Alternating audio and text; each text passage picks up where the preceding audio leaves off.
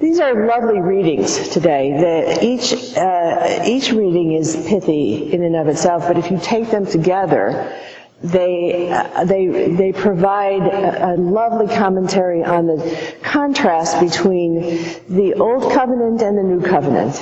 And I think that they are particularly germane to the news of the day. You know, we are in a world that is concerning itself with rights and privileges belonging to certain groups of people and not others, to people who feel empowered to perpetrate violence on groups of people who don't belong to their group.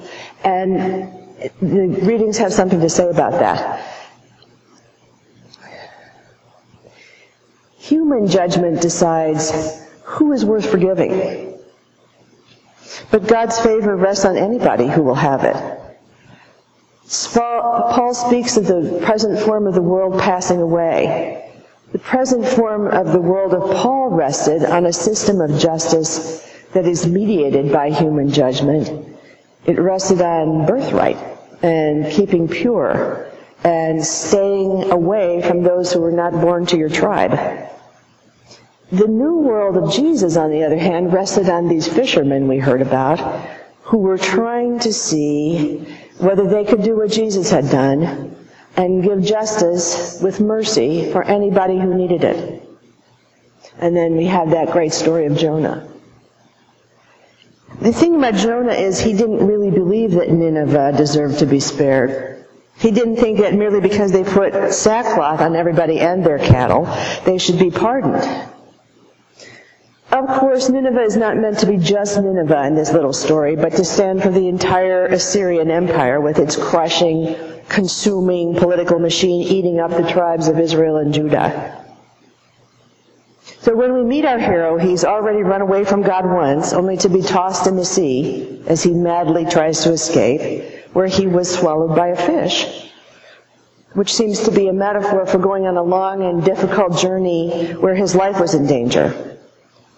And while he was on that journey, he prayed a prayer which seemed to acknowledge that he realized that God could forgive him if he would repent.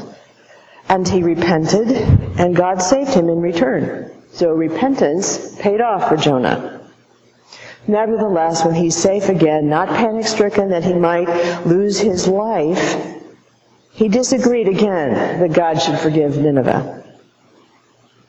But Jonah was true to his apology. He went with his 8-word sermon to Nineveh, even though his heart was not in it, because he believed that his own repentance was more acceptable to God than that of anything the Assyrian Empire could come up with. This is Old Covenant thinking. That is the form of the present world, as Paul puts it, because it means that forgiveness, that mercy, that justice is proportionate to that which must be forgiven or repented. Jonah, who was just one little prophet, suffering mightily and in danger of perishing, could be forgiven for not wanting to confront the big Assyrian Empire. But Assyria, the incarnation of evil, could not and should not be forgiven. Could not and should not be aided by Jonah. Jonah could not bring Nineveh the good news, no matter how much sackcloth was in evidence. We do have curious ways of deciding how mercy should be given. For all our enlightenment, for all our postmodern understanding of how things are interconnected, we still ascribe the plight of those who need forgiveness and mercy to the very people who need it the most. It's their fault that they're in this predicament. There was, for instance, the way in which people tended to blame a man we were trying to help find a home in this congregation last fall. What had he done to bring it on? How had he failed to see this coming? How did he let things get so dangerous? Why had he lost his home to begin with? These were all the questions I heard when I tried to help him find a place to live. And whereas we gave him money and food and time and shelter and companionship, the rest of the county gave him precious little. Our partners, the wonderful folks at St. Columba's in Inverness, let him stay there, bless them, and use their internet. But I could not even send him to our Episcopal shelter in San Francisco because it was too dangerous for him to be here. That was not my judgment, but the judgment of the people running the shelter. And that, too, is old covenant thinking. People who do not fit in well, who don't keep the blood pure, should not be forgiven, should not be shown mercy. In Mark's Gospel, we hear that the kingdom has come near, and that we are urged to repent or turn back and hear the good news. The good news is that God has the capacity, and even better, the desire, to forgive anybody anything, to be merciful to everyone. It isn't the Old Testament, Old Covenant idea of the degree of evil. It's the New Testament, New Covenant promise of the degree of mercy, which is endless. The present form of the world of Paul did pass away, and today we are called not only to repent, but to be the good news, to put aside our judgments about who deserves mercy, to give without reservation the blessings we have been given until the last person on earth has everything she needs.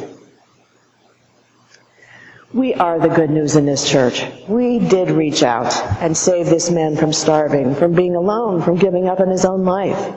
We do that every day in this church in some way or another. So today, the Task Force for Outreach begins its preparation for its Lenten project. In recognition of the fact that members of this church have many commitments and are also ministering in many, many wonderful ways every day, the Task Force would like to offer the congregation some simple ways of participating in helping the homeless in Marin during Lent.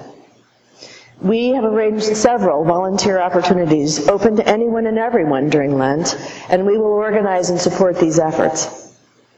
The goal of these projects is to give everyone a chance to help, with the hope that doing so will not only be a good Lenten practice, but also a stimulating experience.